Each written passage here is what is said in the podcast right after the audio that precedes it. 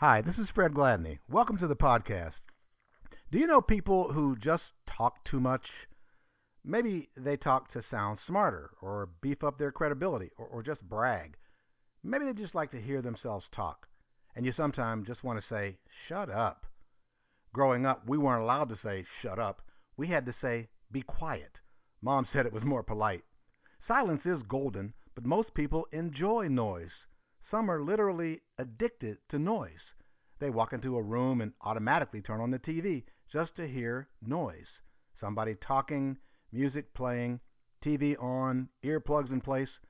We are the most urban, noise polluted generation in history, and as a result, we're less frequently alone with our own thoughts, and we're seldom hearing God's voice. Yeah, silence is golden, but to most of us, silence is deafening. It's almost as if silence were a negative thing. And what about solitude, being alone? We think of being alone also as negative isolation, solitary confinement. But can't solitude also be positive? Spiritually speaking, both silence and solitude can be incredibly positive. Solitude is the discipline of voluntarily and temporarily withdrawing to privacy for spiritual purposes. And likewise, silence is the voluntary and temporary abstention from speaking so that certain spiritual goals might be sought. Jesus practiced both silence and solitude. In Matthew 14:23, he went by himself to pray. Mark 1:35 tells us, "Very early in the morning while it was still dark, Jesus got up, left the house and went off to a solitary place to pray." In Luke 4:42, we see him again going away from the crowds to a solitary place. Moses in the Old Testament and Paul in the New were both transformed through years of virtual isolation in a remote wilderness. So, although most of us have an aversion to quiet and an uneasiness in being alone, every believer should learn the twin disciplines of silence and solitude for at least these three reasons to deepen our worship of God, to demonstrate our faith in God, and to direct our speech for God. First, to deepen our worship of God. Donald Whitney, in Spiritual Disciplines for the Christian Life, says this The worship of God does not always require words, sounds, or actions.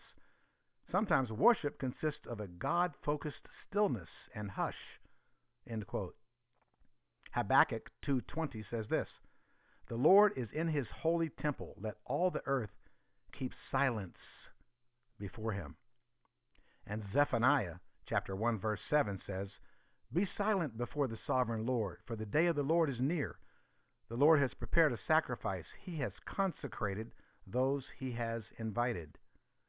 There are times to speak and times to simply be still and behold him in silence. Sometimes, if we're fully focused on God, mere words can't even express our joy and love of Him. There's always a place for wordless worship. Wordless worship. Second, to demonstrate our faith in God. Sometimes silence and solitude and not wordiness can be an expression of faith. A quiet absence of anxiety can be an expression of faith. David said, My soul waits in silence for God only. From him is my salvation. He only is my rock and my salvation, my stronghold. I shall not be greatly shaken.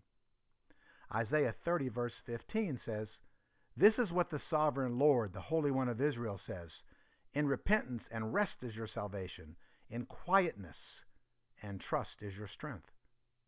Again, a quiet absence of anxiety and a season of silence can be an expression of faith. And finally, to direct our conversation for God. In other words, silence and solitude can teach us to control our tongue. After all, the religion of the person who can't control his tongue is worthless. James 1:26.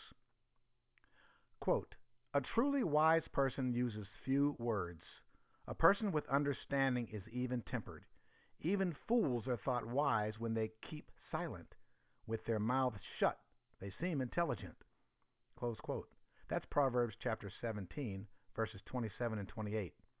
So the practice of silence and solitude teaches us we don't need to say much of what we say.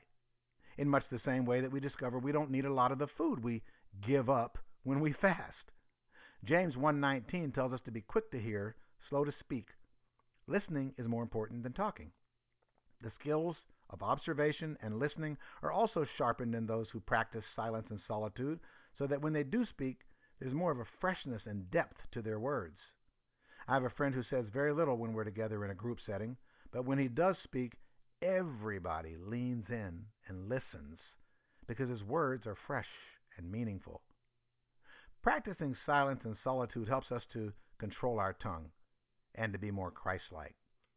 So, three reasons every believer should learn the twin disciplines of silence and solitude one, to deepen our worship of God, to demonstrate our faith in God, and to direct our speech for God. Grow closer to God. Be quiet. Turn off the noise. Shh. Listen to the silence. Turn off the self phone. We'll see you next time.